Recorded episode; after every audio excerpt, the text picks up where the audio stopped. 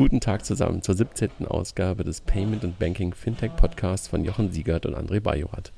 Heute zum Thema, wie verändert Mobile den E-Commerce? Wir haben wieder einen Gast heute dabei, Arnulf, Arnulf Käse. Magst du dich kurz vorstellen, Arnulf?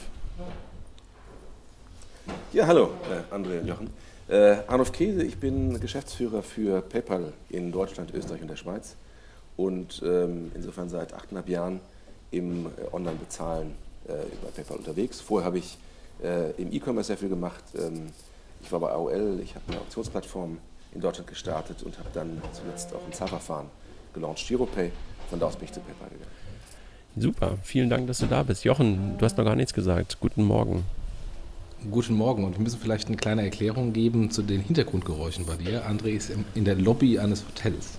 Ja, das ist richtig, weil in meinem Zimmer das WLAN nicht ausreichte. Deshalb musste ich hier runtergehen und hier ist gerade die Putzfrau noch unterwegs und deshalb ähm, ist es möglicherweise an der einen oder anderen Stelle ein bisschen rumpelig. Jochen, wir hatten uns angewöhnt, äh, vorab ähm, jeweils äh, einen kurzen Rückblick auf die letzte Woche zu machen und Arnulf, du bist gerne aufgefordert, äh, wenn du zu den einzelnen Sachen auch was hast, gerne was dazu mitzusagen. Das erste Thema ist, dass Creditec den IPO, den Börsengang, ähm, konkretisiert hat bzw. angekündigt hat. Jochen, was sagst du dazu? Ja, genau das ist passiert. Ähm, wurde angekündigt, dass sie ähm, sich grob in ein bis zwei Jahren ähm, ähm an die Börse gehen wollen. Sie sehen sich börsenreif Ende 2015, Sommer 2016. Aber realistischerweise ist der Börsengang wohl erst äh, 2017. Und Creditec ist ja ähm, das Startup, Fintech-Startup-Gewinner äh, des Jahres 2014 von ähm, deiner Wahl auf äh, paymentbanking.com. Ja, man merkt einfach auch, dass Personal momentan bei denen äh, ein Stück weit, ähm, ich sag mal, professionalisieren, nee, das ist ein falscher Ausdruck, aber dass da einfach ein paar mehr seniorere Menschen noch reinkommen und dass es wirklich wahrscheinlich in die Richtung geht. Ne? Man, man, sieht das immer, wenn ein CFO, wenn ein professioneller, erfahrener äh, CFO, der auch einen Investment-Banking-Background hat, äh, in Companies reingeht, das ist immer ein ganz klares Zeichen, da passiert was. Das meinte ich gerade mit professionalisieren, weil ich damit nicht sagen wollte, dass das bisherige Management nicht professionell ist, ganz im Gegenteil, sondern das ist einfach, äh, ja, gut, alles klar. Bitbond, ähm, ein, ein, ein Startup aus Berlin, was ich ähm, sehr lustig finde, weil es ähm, Peer-to-Peer-Lending auf Bitcoin-Basis macht, also wirklich ähm, die absolute Nische in der Nische in der Nische, wenn man so will, äh, haben gerade nochmal eine neue Runde geraced, irgendwie knapp äh, eine Dreiviertel ähm, finde ich, äh, also finde ich wirklich ein, ein wirklich disruptives Geschäftsmodell. Mal gucken, was die, was, was die Kollegen um Radoslav da machen. Habt ihr schon mal was von denen gehört? Schon mal was von denen gesehen? Ich glaube, Jochen, du hast mit denen teilweise auch fast in einem Büro gesessen, ne? Echt? Nee, weiß äh, ich dachte. Von. Aber ich habe von denen gehört, ja, aber im Büro gesessen? Nee. Äh, dachte ich, hätte, ihr hättet sozusagen ein Shared Office gehabt, aber gut. Nee. Die Otto-Gruppe, Jochen, ähm, so ein Thema, was, was, was dich letzte Woche, glaube ich, auch oder diese Woche so ein bisschen umgetrieben hat, hat haben neue Zahlen veröffentlicht, ne? Richtig, es gab den Geschäftsbericht von Otto. Ähm, es gab auch bei Exciting Commerce da ausführliche ähm, Erklärungen zu, deswegen der Verweis auf Exciting Commerce. Ähm, aus Fintech-Sicht äh, ist natürlich interessant, was ist mit den Finanzdienstleistungen, also EOS, RatePay, Japital. Da gab es nur Gesamt-EOS-Umsatz, Zahlen 644 Millionen, Rückgang von äh, 5,7 Prozent. zu RatePay und Japital leider keine individuellen Zahlen, außer in der Pressemitteilung Mitteilung, die Information, dass ein hoher dreistelliger Millionenbetrag in die Investitionen von Collins und Japital geflossen ist. Aber auch nicht getrennt, was ging jetzt in Collins, was ging in Japital. Collins wurde über den Klee gelobt, hervorragender Start. Zu Japital wurde nichts weiter gesagt. Also das ist auch ein klares Signal. Ähm, der Handel hat aber ähm, eine Aussage wohl bei der Pressekonferenz rausgekitzelt und da ist dann auch eine, ähm, äh, ein Artikel auf der Handel erschienen. Ähm, und was mich dann wundert war, äh, in der Aussage, wo, die getätigt wurde, zeigte man sich von Seiten Otto überrascht äh, und hat nicht damit gerechnet, dass 2014 20 mehr Anbieter im Mobile Payment aktiv sind in Deutschland und insbesondere Verweis auf Google und Apple. Also wenn das wirklich so ist und nicht irgendwie ähm, in der Translation falsch rübergekommen ist, wundert mich das sehr, weil ähm, es gab bereits bei Gründung von, ähm, von Japital ähm, sehr viele Payment-Anbieter im Mobile Payment-Bereich und Google ist 2010 auf jeder Payments-Konferenz in Deutschland rumgetingelt, hat Google Wallet angekündigt. Also von daher, wenn es wirklich so ist, dass 2014 es aufgefallen ist, dass ähm, es plötzlich so viele Anbieter gibt, dann lässt das tief blicken. Ja, ich, ich, glaube, das Thema ist wahrscheinlich irgendwie auch, ähm, also man hört ja auch momentan nicht mehr allzu viel. Ich weiß nicht, Arnulf, ob du äh, gerade am Markt sehr viel von Kapital noch mitbekommst. Das Thema ist zwar irgendwie da, aber ähm, wahrscheinlich ist es dann doch irgendwie etwas, was dann demnächst nicht mehr so richtig da sein wird. Ne? Ich glaube, was wir hier in einigen Branchen äh, beobachten können, also jetzt äh, rein über das Payment hinaus, dass die Digitalisierung ähm, so was Tückisches an sich hat, dass sie zu Beginn so eine Vision ist, wo ein paar Early Adapter das total cool finden oder anderen sagen, wow, könnte spannend sein. Und dann passiert scheinbar jahrelang recht wenig. Und ich weiß noch, die ersten Jahre im E-Commerce, so 2006, äh, hier bei PayPal, da war es doch bei vielen, die wir gesprochen haben, so, ja, braucht man das wirklich? Und ähm, das geht so ein paar Jahre lang mit so einer 5 bis 10 Prozent Änderung, wo sich die Geschäfte verschieben. Und dann auf einmal geht es sehr schlagartig. Und ich glaube, wir merken in einigen Bereichen, dass äh, da auch Player überrascht werden letztendlich, dass wenn Sie glauben, jetzt ist der richtige Moment einzusteigen, es im Zweifelsfall der richtige Moment schon ein paar Jahre vorher gewesen wäre, als es noch vermeintlich unspannender war. Und vielleicht das passt, passt das damit rein. Aber es ist schon interessant, dass äh, wir in Deutschland leider nicht an der Führungsspitze sind, was das Treiben dieser äh, neuen Entwicklung angeht. Was mich immer wieder schmerzlich berührt, als Internetmensch, als Paymentmensch, aber auch als, äh, als Deutscher an der Stelle. Und äh, ich glaube, so eine Grundgeschwindigkeit zu entwickeln, so eine gesunde Paranoia früher in dem Prozess, ist, glaube ich, etwas, was wir alle sehr gut vertragen können hier in Deutschland als Standort. Also du sagst damit sozusagen, dass das Problem ähm, jetzt irgendwie auf, gar nicht genau auf Otto bezogen, aber auch von denen ist, dass es eigentlich so spät war, dass sie eigentlich mit dem Thema zu spät um die Ecke gekommen sind und damit einfach ähm, viel zu wenig Traktion haben aufbauen können, weil sie einfach ähm, erst in dem Moment, als wirklich der Hype schon da war, eingestiegen sind, ja. Ja, okay. ja. Hat vielleicht auch damit zu tun, dass der E-Commerce sich immer langsamer entwickelt hat äh, oder langsamer als in vergleichbaren Märkten. Also ich war immer erstaunt, dass der deutsche E-Commerce noch kleiner ist als der englische, auch heute noch ein bisschen. Ähm, obwohl äh, von den reinen äh, Rahmenbedingungen des Marktes eigentlich Deutschland leicht größer sein müsste. Und das hat viele, viele Gründe, aber dadurch ist es im Zweifelsfall äh, noch nicht so relevant hier spürbar, wie es eigentlich schon ist außer es treten Sonderfälle auf, dass irgendein ein technologischer Umschwung überall stattfindet, außer in Deutschland, was aber unrealistisch ist als Annahme. Und dadurch spüren, glaube ich, manchmal die Spieler hier im Markt es etwas später und das kann im Zweifel auch äh, zu spät sein an der Stelle. Mhm. Mhm. Also ich, ich bin wirklich, ähm, ich, ich lasse mich mal überraschen, äh, was da passiert. Also ähm, mit, mit, mit den Kollegen äh, von Capital, aber ich habe das irgendwie auch genauso wahrgenommen, ähm, Jochen wie du auch und Exciting Commerce hier, Jochen Krisch und, und, und Marcel Weiß haben ja auch über das Thema Collins sehr ausführlich berichtet, die ja fast etwas ähnliches, äh, fast ein ähnliches Problem sehen, obwohl Collins gerade über den, äh, über den Klee gelobt wurde, wie du es beschrieben hast und ja auch auf der ähm, auf der Pressekonferenz ähm, der Benjamin Otto ja auch sozusagen als Nachfolger da ein bisschen ähm, intronisiert wurde und auch sehr mit Collins ähm, in Verbindung gebracht wurde, so als das Vorzeigebeispiel. Gleichzeitig sagen die Jungs halt auch, auch die sind zu spät und möglicherweise auch jetzt schon zu klein, vielleicht zu Zalando. Ne? Ich meine, immerhin ist Zalando auch ein deutsches Unternehmen. Arnold, das ist immerhin mal zu dem Thema, was du vorher mhm. sagtest, ist einfach mal ein Vorzeigebeispiel, wie das ganze Rocket-Umfeld wahrscheinlich, wo Deutsche man in Anführungszeichen anders gedacht haben und wirklich vorangegangen sind. Aber auf Collins bezogen Absolut. kann das auch für Otto auch schon wieder das gleiche Problem eigentlich sein, was wir bei Japital ähm, gerade sehen, dass die wahrscheinlich auch zu wenig äh, Traktion aufbekommen. Die ne? Schwierigkeit ist natürlich auch, dass ähm, es immer schwer ist, branchenfremd komplett neue Geschäftsfelder aufzubauen und gleichzeitig einen die Konvergenz der Märkte dazu zwingt, genau das zu tun. Ja, und ähm, äh, wir werden immer gefragt, wollt ihr nicht eine Bank werden mit Filialen und Sparbüchern? Ähm, jeder Händler wird da gefragt, äh, ob er irgendwann nicht auch Payments machen möchte oder digitale Güter. Und insofern, man hat natürlich schon als Unternehmen auch kulturell eine Kernkompetenz. Und es ist sehr schwierig, da rauszuentwickeln. Das gilt für alle. Und im Zweifelsfall kann man ja schon sehen, dass eine äh, Otto-Gruppe äh, wahnsinnig früh dabei war bei allen E-Commerce-Entwicklungen. Ich weiß noch, die ersten äh, DVDs, oder nicht mal CDs waren das mit so 3D-Avataren in den 90ern noch, wo Otto wirklich ganz, ganz früh dabei war. Und was man heute auch merkt, also die sind ja schon als eine äh, klassische Handelsgruppe in Deutschland extrem erfolgreich im E-Commerce, muss man ganz klar sagen.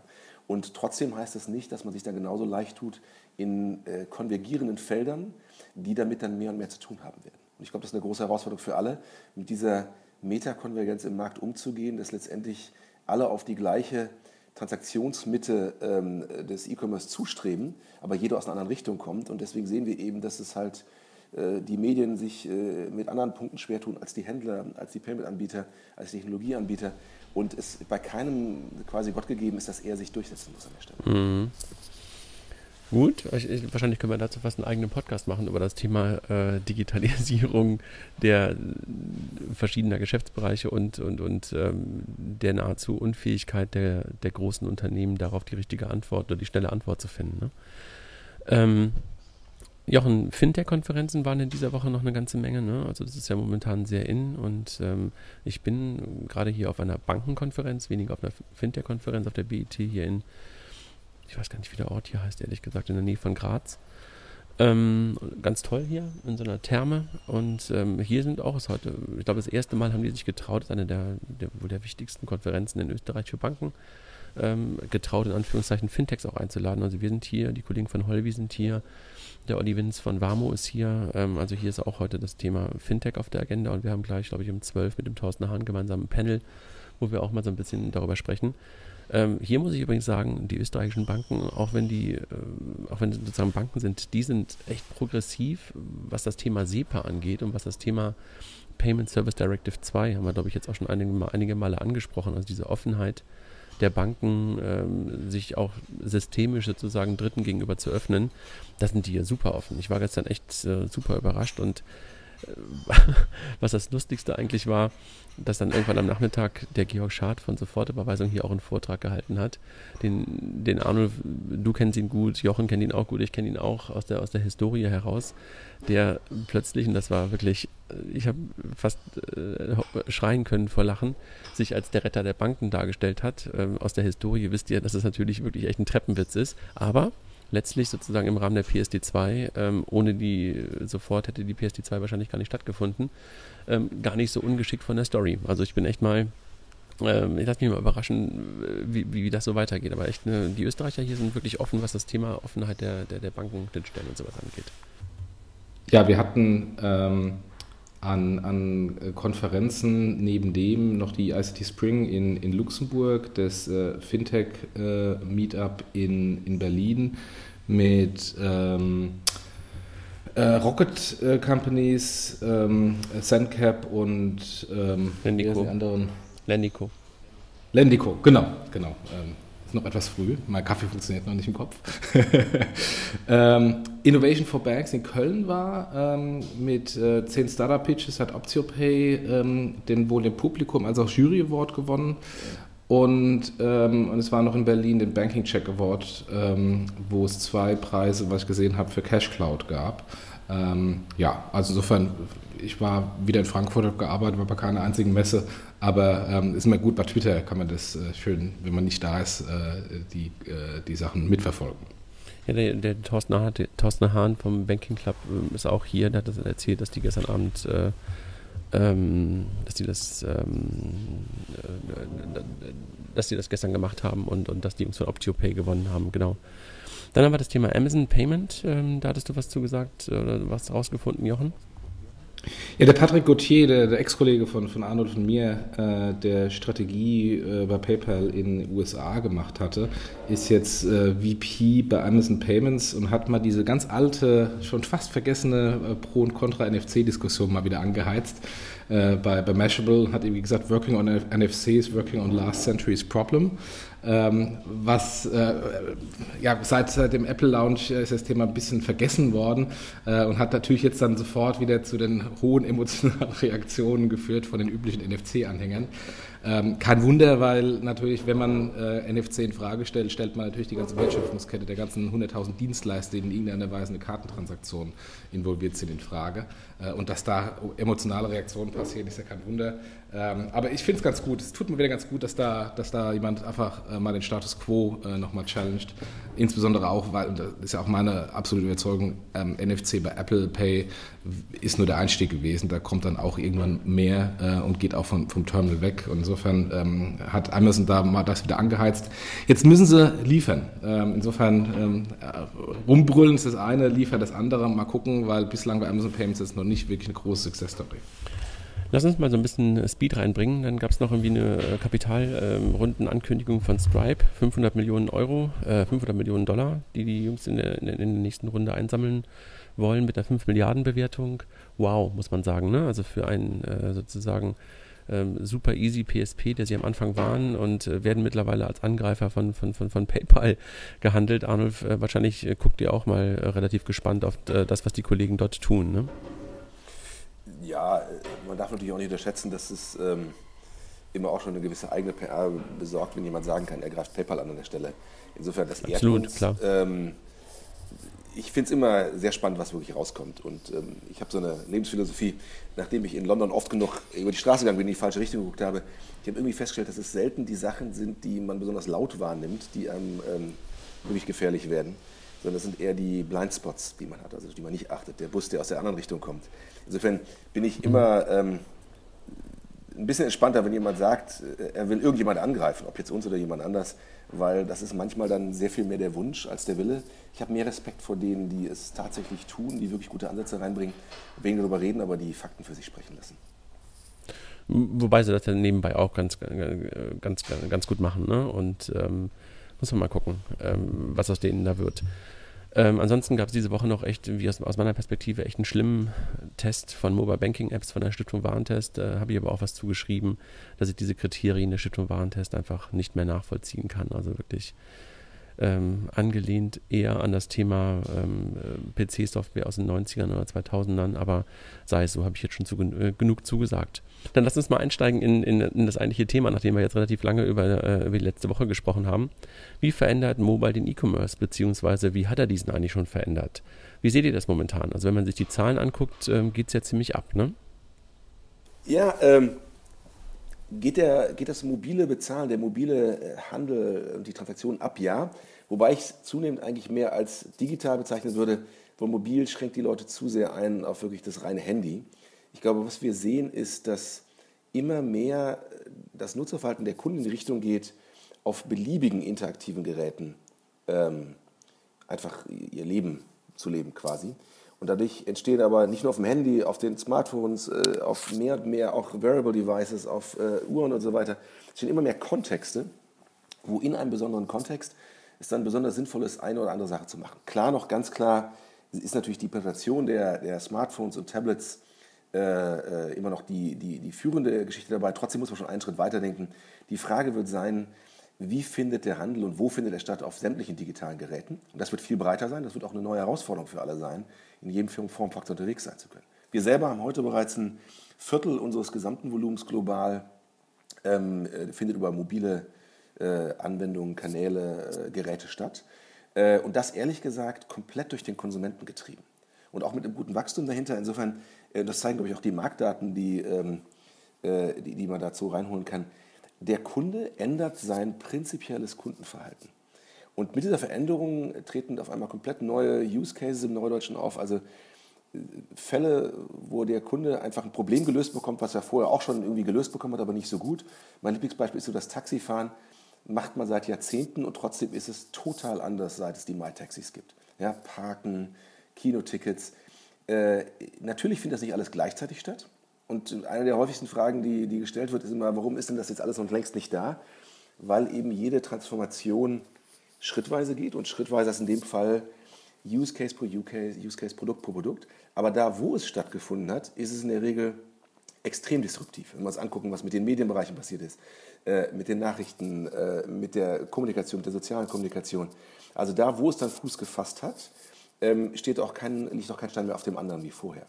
Und diese Entwicklung wird weitergehen und die wird weiter beschleunigt werden durch immer mehr Geräte, die in der Lage sein werden. Es ist heute normal, dass jeder Fernseher interaktiv ist. Ähm, die Uhren werden es immer mehr. In den Haushalten werden zum Ende des Jahrzehnts, äh, wenn man den Studien glauben kann, 50 IP-verbundene Geräte stattfinden.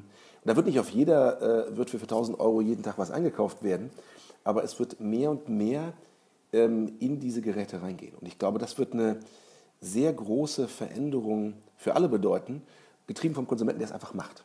Und dann müssen viele folgen, und das ist Innovationsdruck und ein sehr großer Veränderungsdruck für alle, die im Markt sind. Und wie man sich dafür aufstellt, ist halt die Frage, um die es heute vor allem geht. Für alle, die vielleicht heute auch drüber lächeln. Gerade zu dem Punkt eben von mir, heute ist das vielleicht noch kleiner, als man sich das vorstellen könnte. Aber in fünf Jahren ähm, wird man dann überrascht sein, wie schnell es auf einmal gegangen ist. Ne, ich finde ja generell, dass beim Thema Mobile einfach, ähm, oder ich, ich habe es am Thema Mobile aufgehangen, weil ich finde, dass sich der, der Commerce und ähm, du hast gerade bewusst nicht E-Commerce, sondern sozusagen Commerce auch schon gesagt, ähm, dass der sich äh, schon dadurch verändert hat, weil einfach der Formfaktor Handy ja ganz anders ist und du einfach eine ganz andere Art des Konsums hast. Beim Taxifahren hast du es gerade beschrieben. Ich finde, ähm, wenn ich nochmal auf Zalando gerade zurückgucke, dass du da aber schon merkst, äh, dass die einfach auch gemerkt haben, so wie wir im, ich sag mal, Desktop-Commerce eingekauft haben, kann es halt mobile nicht funktionieren. Die ersten Versuche waren halt so, ne? Also das war halt genauso eine Shopping-Cart-Abbildung, wie du halt ähm, im, im, im, im, Desktop ähm, gekauft hast. Und das verändert sich halt gerade total. Ne? Und da hat auch gerade, wir haben es am Anfang über, über Otto und über Collins gesprochen, die haben es ja auch komplett verändert, dass die halt Richtung Personalisierung, Richtung Feed, Richtung äh, wirklich der, der passenden Angebote gehen. Und das sind so die ersten Schritte, die wahrscheinlich dann, wie du es gerade gesagt hast, mit der weiteren Vernetzung auch unseres unseres Alltags dann dazu führen, dass noch mehr Wissen über uns da ist und einfach die richtigen Angebote da sein werden. Also der, der schon vor 15 Jahren ähm, immer propagierte intelligente Kühlschrank ist ja jetzt wirklich wahrscheinlich so nah wie noch nie. Und das wird wahrscheinlich zu einem komplett anderen Verhalten führen. Ne?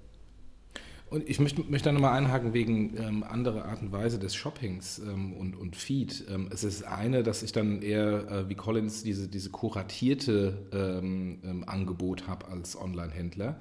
Ähm, also dass ich als Kunde individuell die Dinge sehe, die ähm, mich interessieren aus der Historie der, des, der, der vergangenen Shopping, ähm, äh, der vergangenen Shoppings von mir.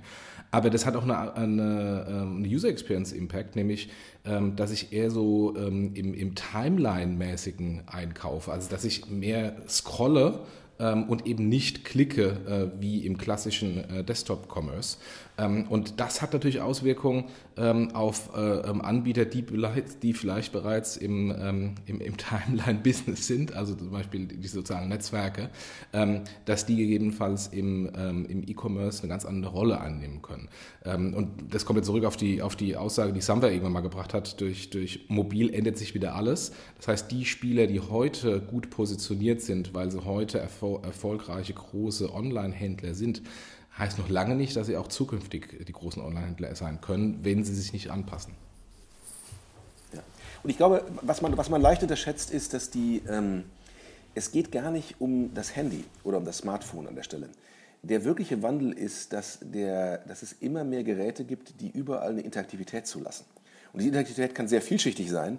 Und wie früher alle mal PC gedacht haben, online wäre gleich PC, denken Sie jetzt vielleicht schon, online ist okay, ist auch nur das mobile Gerät. Es geht eigentlich darum, dass sich der Konsument völlig daran gewöhnt, ständig connected zu sein und ständig Interaktion zu zeigen. Und das ist immer erst ein erster Schritt, vielleicht erst zu SMSen oder dann auf Facebook oder Twittern oder WhatsAppen, also zu kommunizieren. Aber das wesentlich Wichtige ist, dass der Kunde sich daran gewöhnt, dass es immer und überall stattfindet. Und dadurch entstehen neue Kontexte. Und in diesen neuen Kontexten ist dann immer die Frage, kann mir irgendjemand einen Mehrwert bieten, der in diesem Kontext ein Problem für mich viel, viel besser löst? Und deswegen ist immer die allerzentralste Frage, welches Problem löse ich? Und, und bei vielen von den Beispielen, die du nanntest, André, ist ja häufig so, einfach nur was abzubilden, was im Web ging, ein bisschen kleiner und ein bisschen in einem anderen Rechteck, löst kein neues Problem. Es bedient nur einfach eine, einen anderen Formfaktor. Und äh, die Unternehmen, die in den äh, USA gerade unterwegs sind, da ist es viel, viel verbreiteter, mit einer Mobile First Strategie anzufangen. Ich bin immer erstaunt, wie viele Unternehmen es hier in Deutschland noch gibt, die nicht mit Mobile First anfangen, für die quasi Mobile ein nachgelagerter Kanal ist zu dem eigentlichen Kerngeschäft.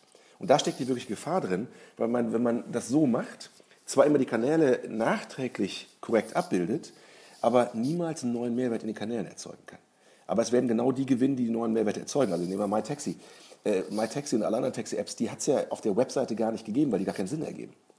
Ja, die Taxibranche würde nicht in dieser Disruption gerade stehen, wenn man von einem Paradigma ausgehen würde, ich muss nur die Webseite kleiner abbilden. Und das ist das wirklich spannend dabei. Also das, was du, was du ja zu Recht sagst, ist, äh, Mobile First ist, ähm, ist einfach absolut ein Muss und damit halt auch äh, eine komplett andere Herangehensweise sozusagen aus der, aus der Kundenperspektive und damit auch den Commerce komplett zu verändern. Und äh, wenn wir jetzt so ein bisschen so unser, unser Thema hier auch angucken, Payment und Banking, das hat ja auch totale Auswirkungen, diese neue Art des Konsums auf das Thema Bezahlen. Ne? Also wenn ich mir die Bezahlarten angucke, die heute halt immer noch weit verbreitet sind, dann passen die ja wirklich nur in Teilen in diese neue Welt, oder? Äh, ja, also ich muss persönlich sagen, ich habe mit meinem TAN-Generator auf meinem Smartphone echte Probleme ist, überhaupt bedienen zu können. Ja? Und äh, also nur um das eine Thema ähm, Banking rauszunehmen an der Stelle, ähm, die Usabilities müssen sich diesen neuen Geräten anpassen. Und wenn wir jetzt vielleicht durch diesen äh, Podcast getriggert jetzt alle eine Mobile First Strategie anwenden, werden wir wahrscheinlich in der Sekunde, wo das passiert ist, dann darüber reden, dass eine Wearable First Strategie kommen muss. Ja? Also ähm, die Revolution frisst ihre Kinder, sagt man immer so schön. Es ist ein Trend, folgt in immer schnellerer Folge dem nächsten. Und äh, insofern ist es wahrscheinlich noch nicht mal genug, sich heute eine Mobile First Strategie irgendwie zu setzen, wenn man nicht gleichzeitig so ein bisschen bifokal darauf guckt, was ist der nächste kommende Trend. Und da würde ich ganz klar sagen, das ist der Wearable First Teil. Ja, und der, der, der, der Home Device äh, First Ansatz, die sich alle nochmal unterscheiden werden. Und die bestehenden Zahlarten sind unterschiedlich gut dafür aufgestellt, absolut. Ja, also ich glaube, das ist, das ist, wenn wir über Zahnmethoden reden, ähm, wird, wird einen riesen Impact auf die Marktanteile haben. Und ich glaube, ähm, wenn mobil und Variable ähm, weiter steigen, insbesondere die Nutzung von diesen äh, Devices durch die Kunden im, im, im Commerce, ähm, sind manche Methoden äh, gut aufgestellt, ähm, beispielsweise Methoden wie Rechnung, wo ich eben keine Zahlung eigentlich habe, sondern einfach nur sage, schick mir eine Rechnung und ich zahle dann zum späteren Zeitpunkt eben nicht mit dem Device, mit dem ich meinen Kauf mache. Und manche Methoden, wo ich dann irgendwie eine 16-stellige Kreditkartennummer eingeben muss und ein 3D-Secure-Feld haben muss, und ich habe das Beispiel schon ein paar Mal hier gebracht ähm, mit ähm, der BVG-App, ähm, wo es echt schwierig ist, wenn ich an der Bushaltestelle bin, äh, mit meiner Kreditkarte einzukaufen, ähm, äh, sie dann eben schlechter aufgestellt. Ähm, und, ähm, und, und von daher, oder auch äh, die Online-Banking-Payment-Methoden, wenn, wenn ich dann hast gerade Tankgenerator gesagt, äh, wenn ich dann irgendwie einen Tankgenerator, eine Flickr-TAN irgendwie auf meinem Mobiltelefon oder gar meiner Watch äh, machen muss, ähm, weiß ich nicht, wie das überhaupt geht oder gehen soll.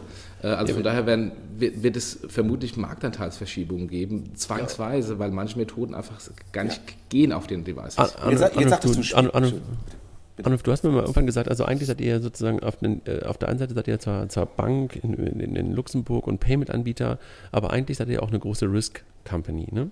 Und äh, wenn ich mir jetzt vorstelle, dass ich halt ähm, mit meinen ganzen Connected Devices und mit meinem Mobile, mit all dem Wissen, was auf diesem Gerät drauf ist, über mich ähm, einkaufe, dann müsste sich doch eigentlich auch das komplette Risk Management ändern können und mir könnten möglicherweise viel, viel einfachere Zahlvarianten angeboten werden, weil so viel Wissen über mich sozusagen vorhanden ist, so ich dem halt zustimme und so weiter, bla bla bla. Aber das könnte doch einfach auch dazu führen, dass ganz andere Zahlmethoden, als wir heute gewohnt sind, einfach zur, zur Verfügung stehen können, oder? Äh, ja, also zum einen ist dieser Kontext, der für den Kunden so wichtig ist in diesen neuen Experiences, natürlich genauso wichtig in allen dahinterliegenden Prozessen. Also ich es mal ein bisschen plastischer darzustellen, wenn ich sechs Wochen lang verreist bin und nach Hause komme, erwarte ich, dass an sämtlichen Türen sämtliche Schlösser richtig fett abgeschlossen sind, alle Rollladen runter sind. Das heißt, wenn ich dann ins Haus rein will, erwarte ich auch, dass ich mit einer Menge Schlüssel rumspielen muss. Wenn ich äh, auf meiner Terrasse einen Kaffee trinke am Wochenende und die Tür nur angelehnt habe, ist meine Erwartung, um ins Haus reinzukommen, eine völlig andere. Das heißt, mein Kontext, wo komme ich her, was mache ich gerade, was habe ich als nächstes vor, ändern ähm, in diesem Beispiel in meinem Haus, wie komme ich rein, aber genauso, wie bezahle ich im Web äh, oder wie mache ich im Web Transaktionen überhaupt, das hat auch einen Unterschied.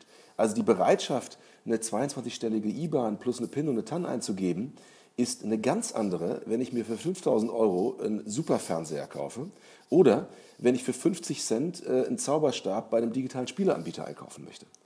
Ja? Ähm, ob ich das Gleiche mache, äh, ist ein Unterschied, äh, ob ich von meinem PC, den ich jeden Tag 20 Mal benutze, das tue, oder von einem Internetcafé, während ich gerade irgendwie in Afrika auf einer Reise bin. Das heißt, der Kunde erwartet ja auch, auch zu Recht, dass der Kontext von dem, was er gerade macht, Einfluss darauf hat, wie groß die Hürden sind für das, was er gerade, was er tun muss, um sich zu authentifizieren. Ja, und ähm, das hat äh, insofern auf deine Frage zurückkommt, natürlich damit zu tun, ähm, was ist von, von dir auf deinem Gerät ja, und wie kann dieser Kontext helfen dabei, die Entscheidung leichter zu treffen. Und das gleiche natürlich im Verhältnis der, der Transaktion. Es ist einfach keinem Kunden zu vermitteln, in keiner Fokusgruppe. Das sehen wir immer wieder, dass man für 5000 Euro das gleiche machen muss oder genauso wenig wie für 50 Cent. Und, ja, das ähm, ist ja, wenn ich es aufs Banking zum Beispiel auch wieder übertrage, auch eines meiner Lieblingsbeispiele, dass ich auch nicht verstehe, warum ich, wenn ich meiner, dem Finanzamt Geld überweise, überhaupt eine TAN eingeben muss. Oder wenn ich halt irgendwie äh, meiner Frau aufs, aufs Verrechnungskonto Geld überweisen muss, äh, will, warum ich dann eine TAN eingeben muss. Ne? Also das ist das Gleiche. Also da findet so gar kein Risk Management und gar kein Kontext statt. Und das gleiche noch viel schlimmer, wenn ich, wenn ich bei mir im, ähm, bei der gleichen Bank von Konto A zu Konto B, vom Tagesgeld aufs Verrechnungskonto, ne? Ja, ja, ja genau, Verrechnungskonto. Ja. Das ist totaler Wahnsinn. Und insofern ja, aber, äh, sehen wir nur unterm Strich, dass wenn die Händler sich daran gewöhnen müssen, welchen, wie müssen sie in den verschiedenen neuen Kontexten durch diese äh, Interaktivität, die jetzt überall durch die neuen Geräte stattfindet, wie müssen die ihre Kauferlebnisse ändern, ihre Angebotserlebnisse erstmal, also sprich, bin ich in der Timeline oder bilde ich starren Katalog ab an der Stelle, wie komme ich mit den Formfaktoren klar? Ich meine, ich kann ja nicht irgendwie drei Millionen Bücher auf, einer, äh, auf so einer Armbanduhr darstellen, wenn ich darüber einkaufen will, aber warum soll ich eigentlich kein Buch über meine Armbanduhr einkaufen können? Und ähm, die Payment-Anbieter müssen das gleich auf der anderen Seite machen. Und dieser One-Size-Fits-All passt einfach nicht mehr heutzutage. Naja, und vor allem dieses Thema Spontan-Shoppen kommt dann viel mehr in den, in den Fokus. Ne? Also wenn irgendwie alle Geräte sprechend sind oder ich halt irgendwie in, in, in allen Connected Devices in irgendeiner Art und Weise plötzlich die Möglichkeit habe zu bezahlen. Kann ja auch im Auto sein. Also ein Connected Car ist ja sowieso schon da. Und warum soll ich nicht, wenn ich irgendwo vorbeifahre, plötzlich ein Angebot bekommen und sofort bezahlen können?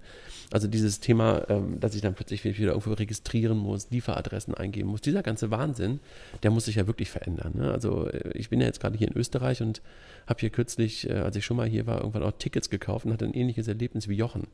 Da habe ich Tickets für das Riesenrad am Prater gekauft. Ne? Also so ein klassisches Ding, was Touristen tun. Und das Einzige, was du bekommst, ist ein PDF. Ja, du kriegst natürlich erstmal keine, kein Online-Ticket, ist mal wurscht. Aber trotzdem denkst du dann, okay, sei so. Ja, also, dass ich dann bei dem Bezahlprozess meinen ganzen Adresskram eingeben musste, 3D Secure, nicht mobile optimiert machen musste, äh, Wahnsinn, aber alles noch okay. Und dann komme ich an das Riesenrad und was ich dem Typen schicken muss, ist die E-Mail, damit er das Ding ausdrucken kann, das PDF. Ja, da denkst du so, wow, ja, da, damit habe ich länger gebraucht an der Kasse. Ich stand übrigens an der gleichen Kasse wie die Leute, die noch kein Ticket hatten, also gar kein Unterschied, also auch wieder so richtig typisch, keine Fastlane oder irgendwas.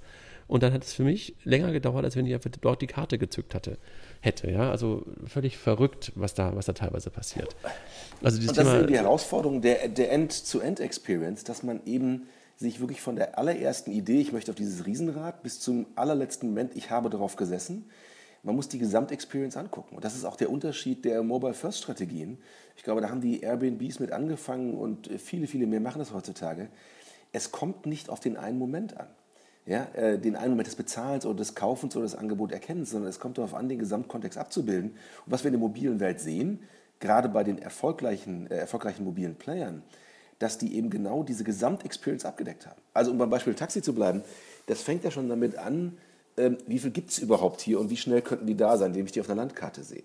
Dann hat sich einer gemeldet, hat er auch fünf Sterne, ist freundlich, nett und, nett und sauber und kann ich mit dem auch irgendwie bargeldlos bezahlen. Also da gibt es ja rund um die reine Fahrt 20 andere Fragen, die ich mir stelle und die mich früher wahnsinnig genervt haben. Wenn ich dann irgendwie so einen muffigen Typen traf, der nach sechs Stunden Wartezeit, die mir auch leid taten, dann irgendwie mit mir nur eine 20-Euro-Fahrt machen konnte. Und äh, diese Gesamtexperience abzubilden, das ist eben die Herausforderung, aber auch die Chance. Und da tun sich anscheinend im Moment die neuen Player ähm, einiges leichter. Und deswegen sehen wir die, ähm, die Ubers, die Airbnbs, ähm, viele der Player, die MyTaxis, äh, die EasyParks, dass die das neu definiert haben, ohne Kompromisse mit den alten Experiences wirklich zu machen. Und deswegen sind die so gut. Und ich glaube, davon aber, werden wir noch viel mehr sehen in der Zukunft. Aber ist die End-to-End-Experience, die du gerade ansprichst, ähm, nicht eigentlich nur dann möglich, wenn du die komplette wenn du den kompletten Prozess auch ownst, also äh, so ein Stück weit ähm, der Amazon äh, und auch möglicherweise der PayPal, äh, der, der, der, der, der, der, der Apple Case, dass du auch wirklich sagst, ähm, ich habe auch die Bezahlidentität irgendwie auch in, in, in meiner kompletten Experience mit drin, weil wenn ich mir vorstelle, ich möchte zwar die End-to-End-Experience abbilden, von sozusagen dem Kunden abholen, Angebote machen, bis hin wirklich zum ähm, bis zur erfolgreichen Zustellung, wo aber zwischendurch dann plötzlich Payment stattfindet und Payment ist heute ja meistens so, dass du das nicht selber machst, sondern dass du halt irgendwelche Player dazwischen hast, die möglicherweise deine Experience zerstören. Über 3D Secure haben wir gerade schon gesprochen. Und ähm, auch sowas wie GiroPay oder sofort sind ja eigentlich Experience-Killer für jeden Shop. Ja, also das ist, äh, das, das ist für mich halt ähm, eine, eine, eine, eine große Herausforderung, ob ich wirklich eine Gesamtexperience als, als Anbieter abgebildet bekomme, ohne den Payment-Prozess selber zu ownen. Ähm, also ja, da hast du recht, André. Eigentlich ist es idealerweise so, dass man diese komplette Experience besitzen kann Und gleichzeitig steckt natürlich der Pferdefuß da drin. Wer kann das schon? Ähm, man kann sich vielleicht noch mit viel Fantasie überlegen, dass ein paar äh, Player im Markt das könnten, aber ehrlich gesagt, das wäre ein zu kleiner Markt und da würde zu viel Vielfalt verloren gehen. Und was deswegen stattfindet, ist, dass ja, ähm, ich glaube, dass du hast es mal gesagt, it's an API world, dass eben viel mehr Kooperationen im Hintergrund stattfinden, wo sich die verschiedenen Player mit ihren APIs, ähm, ihren Services verknüpfen. Und damit wird es ermöglicht. Also wir ermöglichen das Bezahlen auf einer MyTaxi und in einer Uber und in, in äh, tausend anderen äh, wichtigen Apps in dem Bereich. Und das tun wir eben genau, weil die Kunden über eine API angebunden sind. Das heißt, wir, äh, wir ermöglichen genau wie ihr auch, dass es eben stattfinden kann, ohne dass jeder alles besitzen muss und äh, ohne dass jeder immer noch mal wieder auch einen Einfluss haben kann auf die Experience weil eben der Kunde äh, jetzt bei sowas wie einer Taxibestellung, der will jetzt nicht jedes Mal durch einen langwierigen äh, Flow von PayPal durchgehen, so kurz der auch ist im Vergleich zu anderen Sachen, aber er will einfach sagen, ich will bezahlen. Und das ist auch gut so. Er will Taxi fahren, er will, er will zweimal auf den Knopf drücken, dann will er bezahlt haben und das gleiche gilt für eine Pizza oder einen Fernbus ähm, äh, oder was immer er da machen möchte oder eine, oder eine Zimmer- oder Hotelbuchung. Ähm, ja, in der neuen Welt muss die komplette Experience perfekt sein. Und das geht nur, wenn man im Hintergrund viele Player zusammenarbeiten lässt, wie den Services. Und deswegen ist jetzt, wenn wir schon eben gesagt haben, Mobile First reicht vielleicht nicht aus äh, und vielleicht reicht nicht mal Wearable First aus, vielleicht muss es noch eine API First Geschichte gleichzeitig sein. Insofern, das wird schon ein Blumenstrauß an Herausforderungen, den man sich da stellen muss, um in dem Bereich ähm, erfolgreich mitspielen zu können. Aber Arnulf, in der schönen, bunten, neuen Mobilwelt, brauchen wir denn überhaupt noch Bargeld? Das ist auch eine sehr äh, gern gestellte Frage. Ich persönlich warte, glaube be ja nicht. Be bevor, be bevor ihr auf diese Frage antwortet, ja, lasst mich noch eins ganz kurz fragen. Ich glaube, äh, darauf will ich ganz kurz noch eingehen, Arne, was du gerade gesagt hast. Ich, ich, möchte wirklich noch, noch, noch eins ganz kurz dazu sagen zum Thema It's an API World sozusagen. Das ist, glaube ich, auch genau das, äh, immer dann, wenn es jetzt zu Infrastrukturplayern, wenn wir auf Infrastrukturplayer eingehen, ähm, das ist doch, das ist doch sozusagen die,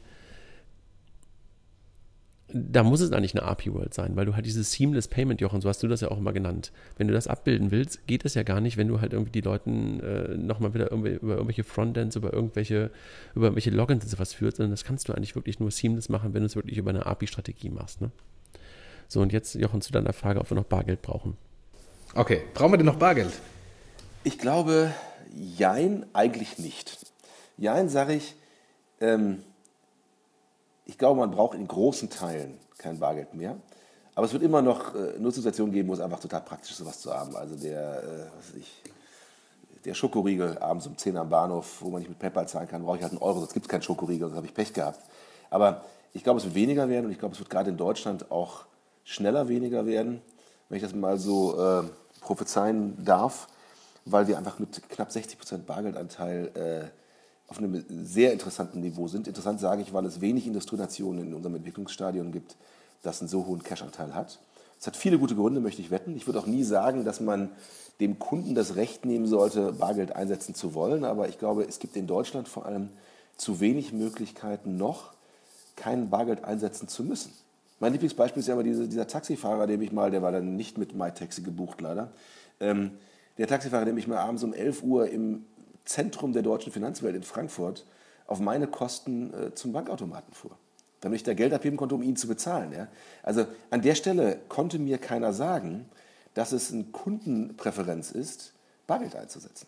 Das war genau das Gegenteil. Ich hatte damals keine Wahl. Das hat mich wahnsinnig geärgert. Das ist kein Jahr her. Insofern ist es nicht zehn Jahre her, sondern das ist im Jahr 2014 passiert. Und das könnte mir heute noch genauso passieren. Ich glaube, dass wir mit dieser digitalen Transformation gleichzeitig auch eine Veränderung im Bargeldbereich sehen werden, aber immer nur so, wie es für den Kunden auch einen Mehrwert darstellt. Also da irgendwas zu prophezeien wie kein Bargeld mehr, nur noch Bargeld, macht alles keinen Sinn. Die guten, die guten Anwendungsfälle, wo man ohne Bargeld auskommt, werden die schlechten mit Bargeld verdrängen. Das wird stattfinden.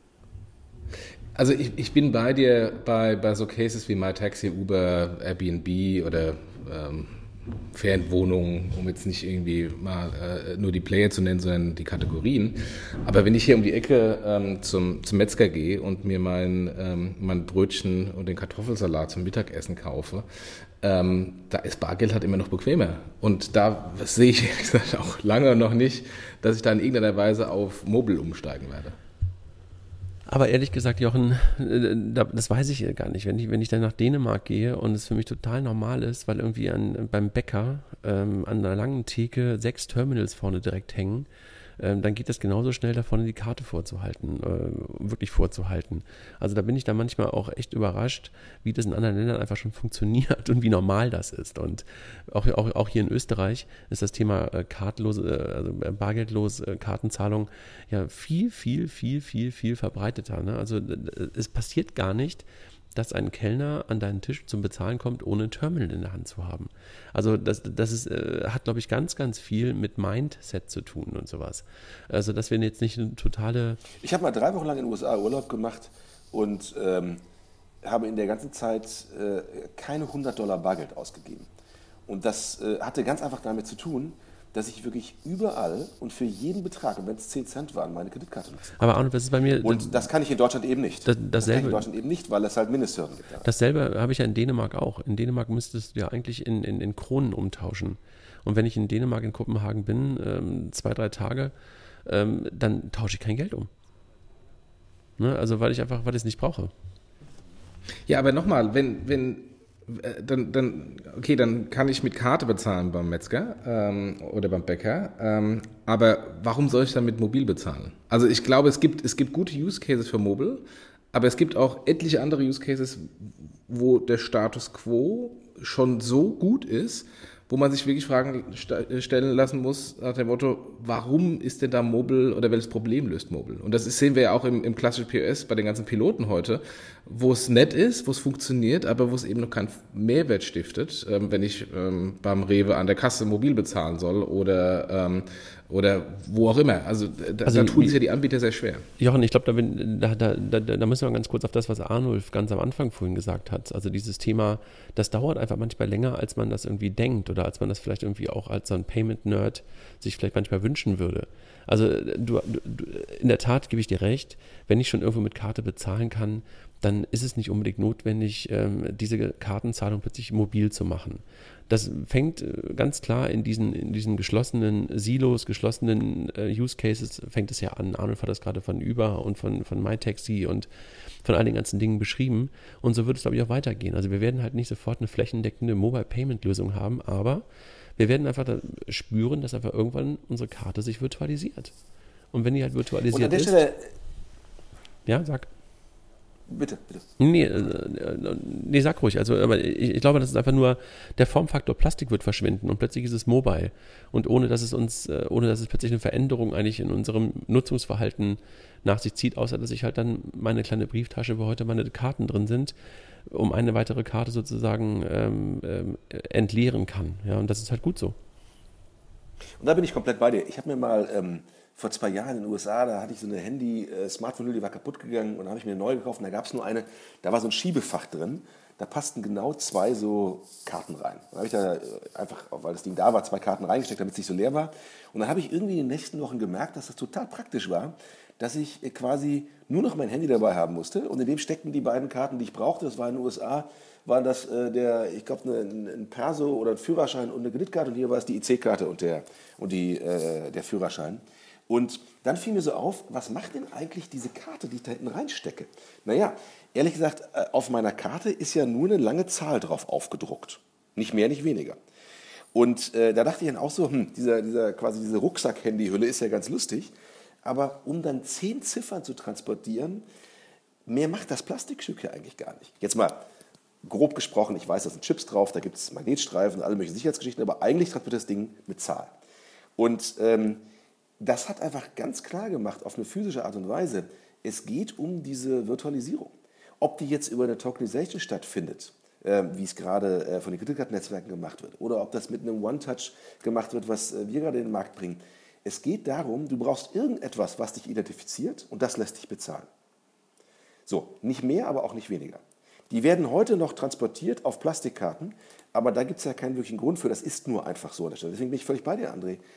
Ich glaube, das Plastik, dieses Sperrige wird verschwinden. Ich habe übrigens auch nie verstanden, ich, ich verstehe natürlich schon, aber ich habe mich immer gefragt, warum ich eigentlich fünf, zehn verschiedene Karten haben muss. Warum eigentlich? Ja, damit die Inhaber dieser Karten ihre Logos draufdrucken können. Meine EC-Karte, ich gucke mir die gerade an, die hat irgendwie 5% der Fläche sind die Nutzdaten drauf, um die es geht. Mein Name, die Kontonummer, die Kartennummer und das Gültigkeitsdatum. 95% sind Branding von dem Herausgeber. Klar. Und wenn ich mir jetzt überlege, warum habe ich ein dickes Portemonnaie in der Hosentasche, nur damit alle mir immer ihre, äh, ihre Markenbotschaft mitgeben können, da muss ich sagen, das schreit schon danach, dass aus meinem ähm, Kartenrucksack auf der Handyhülle letztendlich eine Virtualisierung dieser Informationen in dem Gerät stattfindet, weil ich brauche eigentlich das Plastik nicht, aber aufs Handy kann ich nicht verzichten. Und das alleine wird dafür sorgen, dass es mehr und mehr in Richtung der mobilen Endgeräte geht. Ob das dann eine App ist und alles, was wir heute sehen, glaube ich in vielen Fällen noch nicht. Ich glaube, wir haben die richtigen Formfaktoren noch nicht gefunden, aber wir können die Richtung erkennen, die es nehmen wird.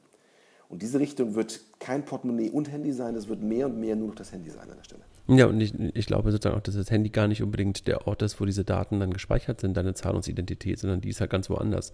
Die ist nämlich irgendwo da, wo halt all deine ganzen Devices, über die wir am Anfang ja auch schon gesprochen haben, sich mit connecten können. Also das ist Payment in the Cloud und, und du hast halt Authentifizierungsverfahren auf deinem Handy. Das war auch das, was ich am Anfang gerade meinte. Das Handy weiß so viel über dich. Ähm, und demnach ist es eigentlich ein leichtes, aus Risk-Management-Gründen wahrscheinlich, ähm, das Ding dann zu nutzen zur Authentifizierung deiner eigenen Zahlungsidentität gegenüber dem Händler oder gegenüber dem Merchant, wie auch immer wir ihn jetzt nennen mögen, wo du dann bezahlen willst. Und momentan konzentrieren wir uns da halt auf diese, auf diese Nischen noch, beziehungsweise sehr auf den E-Commerce. Und das kommt einfach in den nächsten Jahren automatisch, dass es einfach überall stattfindet. Glaube ich total. Und, und die nächste Herausforderung wird ja sein, ähm, wenn du jetzt den Kontext all deiner Daten auf dem, äh, aus deinem Portemonnaie einmal auf ein Endgerät übertragen hast an der Stelle, die nächste Frage, die du sofort haben wirst, ist, naja, aber wenn ich jetzt mein iPad nehme statt mein iPhone oder doch mal meinen PC statt mein iPhone oder mein Fernseher statt irgendeines von den Geräten, du erwartest natürlich immer sofort, dass dieser gesamte Kontext sich auch in allen anderen äh, Elementen, die an die Cloud angeschlossen sind, auch wiederfindet. Ja? Äh, auch aus Risikomanagement-Gesichtspunkten, dass vielleicht irgendwie das iPad dann auch wieder leicht anders reagiert als der Fernseher zu Hause, weil der ist ja sehr fest äh, wirklich zu Hause installiert. Das heißt, äh, dein Kontext wandert auch mit dir, je nachdem, wo du deine Interaktivität begehst. Und das ist halt, äh, also das Gegenbeispiel in der, in der physischen Welt heute ist ja, äh, du sitzt unterm Dach äh, am, äh, am, PC und willst irgendwie eine Karte, Kartennummer eingeben, die liegt aber irgendwie im Keller, im Portemonnaie. Da rennst du drei Stockwerke rauf und runter oder zwei, was immer das ist, holst die Karte, rennst wieder hoch und eigentlich denkst du total bescheuert, weil ich weiß doch, wer ich bin und jetzt habe ich mir nur die 20-stellige Nummer nicht merken können. Ja? Und ähm, das ist eben auch ein Usability-Thema, das kann man lösen. Das wird ja heute auch schon gelöst. Von all denen, die bereits in der Cloud vertreten sind. Mhm. Jochen, siehst du das anders? Äh, äh, nee, genau, das, das Beispiel von Adolf ähm, ist vollkommen passend. Ich reg mich jedes Mal auf, wenn ich zwei Stockwerke runtergehen muss. Aber da gibt es so ein Verfahren, ähm, ähm, äh, möchte jetzt keine Werbung machen für Anus äh, Company, ähm, wo ich nur mit äh, Wissen aus meinem Kopf bezahlen kann ähm, und das nutze ich dann da. naja, absolut, man, man, muss einfach sagen, das PayPal... Also wir versuchen das ja auch. Ich würde nur bei weitem nicht sagen, dass wir schon den Stein der Weisen gefunden haben. Ich glaube, jeder, der es heutzutage behauptet, ähm, der äh, greift da voraus und will die Hype für sich beanspruchen. Ich glaube, da gehört auch eine gewisse Demut dazu, dass wir alle mitten in einem technologischen Umbruch stehen, wie es wahrscheinlich, wie es den wahrscheinlich noch nie gegeben hat und wir alle gemeinsam in den nächsten Jahren herausfinden werden, aber auch herausfinden müssen, ähm, was sich dabei wirklich erfolgreich durchsetzt.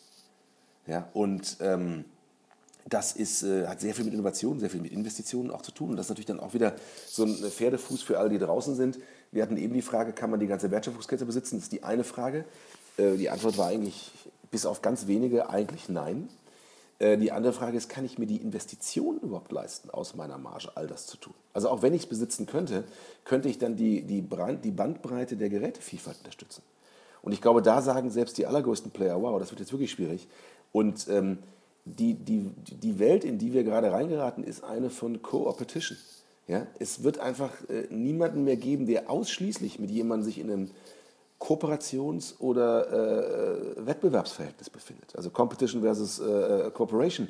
Sondern es ist immer eine Mischform davon. Man wird in einigen Bereichen kooperieren, in anderen im Wettbewerb zueinander stehen.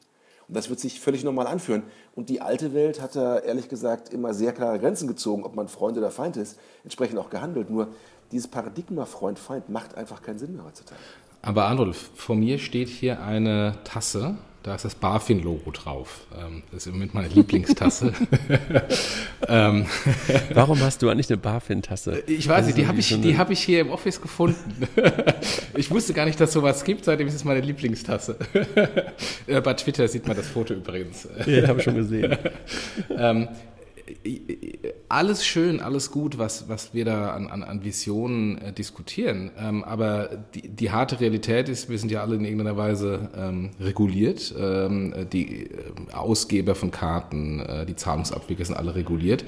Und wenn man, wenn man dann schaut, wie die Regulierung heute, auch jetzt die zukünftige Re Regulierung, die Secure Pay Regulierung von, von den Zentralbanken in Europa, die MA-SIN-Umsetzung von, von der erwähnten BaFin ähm, mit der schönen Tasse, ähm, dann ist das eine teilweise sehr rückwärtsgewandte Regulierung, weil die natürlich vermutlich nicht die Visionäre sind, sondern einfach nur den Status quo anschauen, versuchen den Status quo zu regulieren. Ähm, und da sind dann so Sachen drin, wo man sich fragt, ja, wie soll es denn mit der mobilen Zukunft gehen? Ähm, wie seid ihr denn da betroffen und, ähm, und wie glaubst du denn, wird sich eine Regulierung oder die neuen Modelle durch eine Regulierung beeinflusst sein? Also ähm, zum einen äh, werden wir durch die äh, CSF in Luxemburg reguliert und äh, Regulation wandert ja auch immer mehr auch äh, in Richtung einer europäischen Regulation, gerade für, für größere Player. Trotzdem ist das Grundthema Regulation natürlich eine Frage, äh, inwieweit eilt der Staat, in welcher Form auch immer, den Innovationen voraus und inwieweit folgt er ihnen. Und ich glaube, außer wenn wir uns darauf verlassen wollen, dass es staatliche Innovationen gibt, ist es gut, aber hat, kommt natürlich auch mit irgendwie äh, den Nachteilen eines Nachlaufens, wenn der Staat Innovation nicht vorgibt, sondern wenn er versucht, die, äh, die Reglements, die dafür notwendig sind für die Sachen, die neu entstehen, dann auch äh, im Nachhinein nachzubeziehen. Und dadurch entsteht Platz für Innovation. Insofern freue ich mich, dass der Staat nicht versucht, die, äh, die Innovation vorauszueilen. Und dennoch haben wir alle damit zu tun, natürlich, ob die Regulation schnell genug den Innovationen folgt an der Stelle. Und ich da mal einen guten Grundsatz gehört von jemand von der, von der BaFin sogar ähm, äh, letzte Woche oder vorletzte Woche, der sagte, ja, diese Kritik kommt immer äh, häufig, dass Regulation da immer, immer zu spät kommt. Aber er hat einen sehr guten Leitsatz gehabt, der mich auch sehr überzeugt hat. Er sagte, ähm, es gibt einen ganz einfachen Grundsatz. Gleiches Geschäft, gleiche Regel. Also wenn jemand in dieser neuen Welt ja, äh, einen Hausfinanzierungskredit für 100.000 Euro vermarktet, dann muss für den, und das kann ich auch nachvollziehen, das Gleiche gelten wie für jemanden, der es aus einer Bankfiliale heraus macht. Ja? Ähm, also ich, ich glaube nicht, dass Regulation automatisch ein Hemmnis sein muss. Äh, natürlich wäre es schön, wenn, wenn diese, diese Latenz zwischen es entsteht was komplett Neues und es gibt eine Antwort darauf, ähm, äh, möglichst kurz wäre. Umgekehrt, ähm, wir sehen es ja bei, bei vielen politischen Sachen, der gesamte E-Commerce in den letzten 20 Jahren ist eigentlich immer mit ein paar Jahren Vorlauf vor der Gesetzeslage entstanden. Ich weiß noch, wie äh, bei Ricardo damals in dem Gerichtsverfahren festgestellt werden musste, dass ein Kauf per Knopfdruck auf einer Webseite äh, überhaupt eine rechtliche Relevanz hat. Ja, weil der hat ja nicht in Person oder schriftlich stattgefunden, diese Willensbekundung. Und äh, ein paar Jahre später haben dann halt die Fernabsatzgesetze dafür gesorgt, dass der E-Commerce auch abgedeckt war an der Stelle. Das ist manchmal wirkt das komisch. Andererseits freue ich mich, dass wir nicht versuchen, mit Gesetzen vorauseilend diese Innovation vorher schon einzuschränken. Und gerade in Deutschland, wir sind schon sehr kritisch als eine Kultur. Wir haben immer erstmal vor vielen Sachen Angst und wenn es dann jeder gemacht hat, dann finden wir es auch gut und dann wollen wir auch ein Smartphone haben an der Stelle. Und ich bin eigentlich ganz froh, dass wir den Freiraum haben, in allen Bereichen vorauseilen zu können. Aber dennoch, ja, die harte Realität ist, gleiches Geschäft, gleiche Regeln. Aber, und ähm, es geht um den Schutz des Konsumenten, das dürfen wir nicht vergessen. Ja, aber, aber, das ist aber eine wichtige Funktion. Genau darauf wollte ich gerade ganz kurz eingehen. Ich habe manchmal das Gefühl, dass der Schutz des Konsumenten so hochgestellt wird, dass da einfach Regeln aufgestellt werden, die einfach nicht mehr zeitgemäß sind, beziehungsweise sogar den Konsumenten für einen total dämlichen Deppen halten. Ja, also dass du einfach Dinge ähm, nicht tun kannst, obwohl dein Kunde so etwas machen möchte. Und äh, das verwundert mich immer wieder, wo ich denke, das kann doch nicht sein, dass dir regulatorisch oder ähm, äh, rechtlich Dinge einfach in den Weg geworfen werden als, ähm, als, als Lösungsanbieter, wo Kunden einfach sagen würden, ja, das möchte ich gerne tun. Also, dass man einfach die Leute für dumm hält das finde ich manchmal echt anstrengend, wenn ich mir das angucke, was da gerade auf der regulatorischen Seite in Teilen jedenfalls passiert. Jochen, hast du da, wie, wie, wie siehst du das? Ja, also gerade das Thema Authentifikation äh, bei, bei neuen mobilen Devices weiß ich nicht, wie das jetzt mit der Secure Pay Regulierung äh, gehen soll. Starke Authentifikation, ähm, muss ich da jedes Mal irgendwie noch was anderes, äh, ähm, ein, ein, Token mitnehmen, was ablesen. Also da, da ist teilweise es so, dass die dass die Regulierung neue Geschäftsmodelle im Moment verhindert und eben ähm, anders als früher, wo es gar keine gar einen offenen Rechtsbereich äh, gab, weil einfach gar, gar niemand äh, ähm, das bislang reguliert hat oder es äh, erst Urteile braucht, viele Dinge jetzt von vornherein ähm, so reguliert werden, dass es nicht möglich ist. Und die Gefahr ist da, Jochen, ganz klar. Und ich glaube, wir müssen da auch, äh, also unsere Industrie, unsere Branche, muss einfach auch in diesem Prozess teilnehmen, um daran, äh, um das zu gestalten. Also ich weiß noch, wie zu SEPA-Einführung ähm, äh, auf einmal ähm, dem Markt bewusst wurde, dass in dem Rulebook irgendwie drin stand, das muss alles äh, per nasser Tinte unterschrieben sein oder mit einer qualifizierten Signatur stattfinden. Beides war nicht wirklich realistisch. Also dass wir jetzt irgendwie dem E-Commerce eine Milliarde Postkarten hinterher schicken, wo Unterschriften drauf sind für Lastschriftverfahren, macht ja nicht wirklich Sinn. Ähm, und ehrlich gesagt, da wurde auch was bewegt an der Stelle. Ja? Da, also wir müssen uns nur, was muss es auch da sein, diese neue Industrie, in der wir stehen, die muss sich eben auch an diesem Dialog beteiligen. Weil teilweise ist, ist, kommt diese Sorge, vor dem man, wo man versucht, den Konsumenten für irgendwas zu schützen, ja auch aus einer Unsicherheit oder dass man die Probleme für zu groß bewertet. Und teilweise ist es auch eine übertriebene Besorgnis, die einfach hier kulturell sehr stark ausgeprägt ist. Ich, dieses schöne Beispiel, wo äh, bei der Einführung von Google Street View, glaube ich, es war ein Riesenaufschlag damals. Das kann alles gar nicht sein. Und dann haben, glaube ich, ein paar hunderttausend Leute haben ähm, äh, dann die Verpixelung beantragt, worüber sich heute einige ärgern, weil ihre Häuser nicht mehr erkennbar sind. Äh, ich glaube, ein Vierteljahr später ist Bing mit dem exakt gleichen Produkt gestartet und es hat nicht mal ein Zehntel der Verpixelungsanfragen gegeben. Und insofern, ähm, wir neigen eben auch dazu, und da kann man nur sagen, das sind wir, ja, das ist äh, unsere Kultur, das sind wir als Personen, das ist unsere Medienlandschaft. Also die deutsche Seele macht sich gerne Sorgen über Probleme. Wir vereinen die in uns, in unserem Handeln. Ja? Und insofern, wenn die Gesetzeslage dann nur folgt, äh, das ist nachvollziehbar. Aber unsere Aufgabe ist eben darauf Einfluss zu nehmen. Ja? Also, so, weil Jammern hilft ja auch nichts an der Stelle ich, ich, glaube, wir müssen mit Blick auf die Zeit einfach jetzt nochmal sagen, wir müssen für heute mal zum Schluss kommen. Und ich habe das Gefühl, wir könnten wahrscheinlich, äh, wir drei jedenfalls, noch lange irgendwie zu, zu den verschiedensten Themen reden. Ähm, ob das die Leute draußen interessiert, ist noch eine andere Frage. Aber wir können es beim nächsten Mal ähm, nochmal versuchen. Also ich, ich glaube, wir hatten das Thema, wie verändert sozusagen Mobile den, den Commerce. Und das haben wir mit Sicherheit auch ein, ein Stück weit äh, neben vielen anderen Dingen wir auch ähm, gestriffen und ganz klar festgestellt, jo, das verändert eine ganze Menge. Aber mit Mobile ist das ganze Thema halt nicht am Ende, sondern eigentlich erst am Anfang. Also dieser ganze Migrationspfad, den wir vom Desktop in Richtung Mobile merken, endet nicht hier, sondern beginnt eigentlich erst hier. Wir werden viel, viel mehr noch in der Cloud erleben. Wir werden viel, viel mehr noch vernetzt und auf anderen Geräten erleben. Wir werden äh, sehen, ob die Regulierung äh, Steine in den Weg wirft oder halt ähm, jedenfalls ein Level Playing Field für alle schafft, sodass wenigstens alle das gleiche die gleichen Grundlagen haben und mit Sicherheit wird, ähm, werden die Experten aus der Branche einfach auch Einfluss nehmen müssen, um realitätsnahe Regulierung und, und Regeln zu schaffen.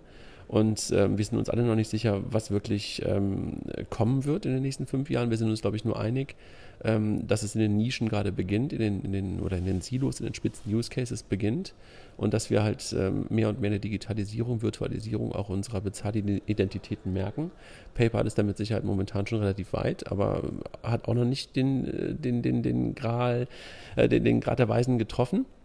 Aber äh, schon auf einem ganz guten Weg und ich glaube, so von der Summary war es, glaube ich, das, was wir besprochen haben, oder? Ja. Super. Dann lass uns vielleicht, lass uns vielleicht mal äh, als allerletztes mal kurz nach vorne schauen. Ähm, wie, ich mag zwar keine Fünfjahresprognosen, ähm, aber wie, wie kaufen wir denn in ähm, die Massen in drei Jahren ein? Sehen wir wirklich einen massiven Shift weg von Bargeld oder ist es eine graduelle ähm, Einführung von weiteren Zahlmethoden, ähm, sei es mobil oder am, am Point of Sale? Ich glaube, wir werden eine zunehmende Beschleunigung vor allem sehen, die dann, wenn sie mal eine kritische Masse hat, schlagartig auch gehen wird, ähm, dass sich das Verhalten der Kunden ändert. Ja? Und es wird sich immer graduell anfühlen. Ja? Das ist halt auch, bei, aber wenn man so zurückblickt, auch die letzten 20 Jahre Digitalisierung, das hat sich irgendwie immer graduell angefühlt. Ja? Es wird sich immer graduell anfühlen und trotzdem zurückblicken werden wir überrascht sein. Ich glaube, auch von allem, was wir heute besprochen haben, werden wir in fünf Jahren sagen, wow, die eine Hälfte war sowas von daneben, wie konnten wir das damals denken? Und bei der anderen Hälfte, wenn wir denken, mein Gott, hätten wir damals geahnt, dass genau der Teil so groß wird. Nee, und äh, das wird sehr überraschend sein. Noch. Äh, ich, ich, ich, glaube ehrlich gesagt auch, ähm, gerade wenn ich auch in Richtung Streaming oder sowas mal kurz gucke, ja, also alle hatten irgendwie noch vor 10, 15 Jahren ihre CDs, dann fing es irgendwie an mit MP3s und, und, und den ganzen Tausch. Und dann haben alle gedacht, ach ja, machen das wirklich alle und plötzlich streamen alle, ja. Also das ging auch plötzlich, buff, ja, einfach plötzlich war es da äh, nachdem Napster zwischendurch mal tot war und plötzlich ist einfach Spotify äh, so groß und, und, und, und so da. Und das glaube ich genauso, Arnold, was du gerade sagst, in den nächsten fünf Jahren werden wir einfach noch am Anfang einen, einen, einen vorsichtigen Wachstum weiterhin sehen. Aber dann wird es irgendwann so einen Tipping Point geben, wo es einfach rasend schnell gehen wird. Das glaube ich, glaube ich genauso. Okay. Gut.